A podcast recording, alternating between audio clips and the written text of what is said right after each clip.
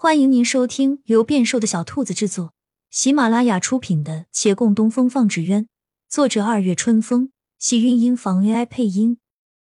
欢迎订阅，期待你的点评。第一百八十八集，桌上烛火碧波有声，窗棂上帘幕随风摆动。他终究在人间，而不是在那深渊之底。他挡住月兰的手，沉静的看着他。月兰出乎意料的住了手，同他一样沉寂，深深看他。那一瞬间，他恍惚觉得他还是他。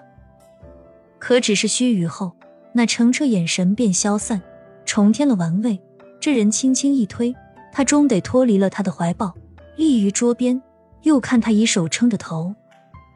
下一次，你再来。我可不会轻易放你了。他整了一下衣服，没有立即离开。明明是京剧的，又很想与他好好聊一聊。纵然他受毒性影响，但心智是正常的，总该能听懂他的话。可不知该说什么，细细想来，竟发现他们从未秉烛长谈过。他一直认为他们之间是不需要多言的，如今看来，即便最了解的人。也非全然不需交流，但此时大抵不是什么好时机。月兰又侧目看他，怎地，不想走？他轻声一叹，抬手替他拢了拢衣领，淡淡道：“夜晚风凉，小心身体。”说罢，疾步走出，不再回头。身后人神色一怔，看着那半掩的门，许久未曾挪眼。耳边隐有鸽子咕咕的叫声，顾掌柜上一只鸽子丢了，又养了一只。那鸽子白色的翅膀绕着屋檐轻轻的飞，风摇曳烛火，在墙上落下斑驳的影。这夜兴许有人未眠，可长夜已过，不管斯人如何辗转，天亮后都将趋于平静。竞技纸鸢研制成功，李大人也重新制定了今年签约会的规则。参赛者不用自带纸鸢，由县衙统一提供。比试也不论个人单家，维远县纸鸢方自成一派。先前那些来本县的各零散艺人成一派，两方相较量，也不用分出胜负。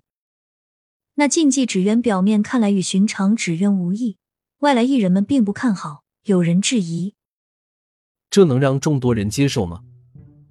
只要有乐趣，就会有人接受。纸鸢在天，以能倾慕。迎风顺气，拉线凝神，于身体也有益。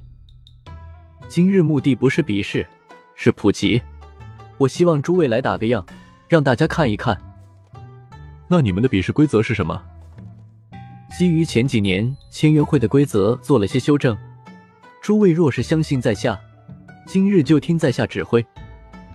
众人已没有别的法子，他们未曾犹豫，纷纷点头。行。听你的。好，本次比赛由县衙衙役们来担任工作人员，他们已经对比赛场地做了检查。纸鸢会根据类型分开来赛，工艺评比一轮，分四点评判。第一是造型，需看造型的合理性与生动性；第二是扎制工艺，要看骨架结构是否匀称，扎口是否严谨，口切是否严密。还有扎制处是否光滑？第三是壶表工艺，壶口需整洁严实，服帖平整，松紧适度。第四是美化工艺，要看纸鸢艺术的表现力，线条的流畅度，色彩对比是否分明，色泽是否鲜艳和谐。这一部分工艺评比占据十之其四。不过因为此次纸鸢是统一提供，所以工艺评比一项我们这次不用比。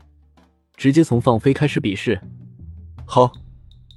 众人点头。月兰又道：“目前各位手中都是有伪装饰的硬翅沙燕，纸鸢的大小规格已定，今日风力也已勘测完毕。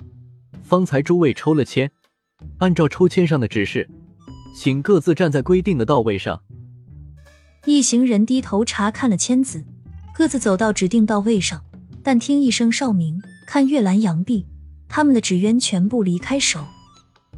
月公子，你是不是说起飞要到十丈以上？对，这是第一个评分项，小型纸鸢除外。普通纸鸢放飞时不能达到十丈之高，就是失败了。好的，这是小意思。在场都是行家，此时何时风力起飞就失败，这种情况基本不可能。于是，一时间，花红柳绿的纸鸢齐齐飞上空中。那纸鸢上有绘画之功，也有剪纸刺绣，甚至雕刻等各种装饰。在这城外高山流水、竹海荡漾的湛蓝天空下，构成繁花似锦的满目葳蕤。周遭百姓们传来阵阵惊叹，其中人悠然自得，自乐在其中。那纸鸢升空后，却也有一年轻小哥一时大意。未曾及时拉线，手中纸鸢竟摇摇晃晃落了地。小哥沮丧收手，月兰向他道：“未进入流控计时阶段，落地可以重新起飞，但只有三次机会，每失败一次，会扣除相应分数。”小哥一喜，立马重新放飞，无需三次，这一回就飞稳了。他看着头顶的纸鸢，咧嘴笑起来。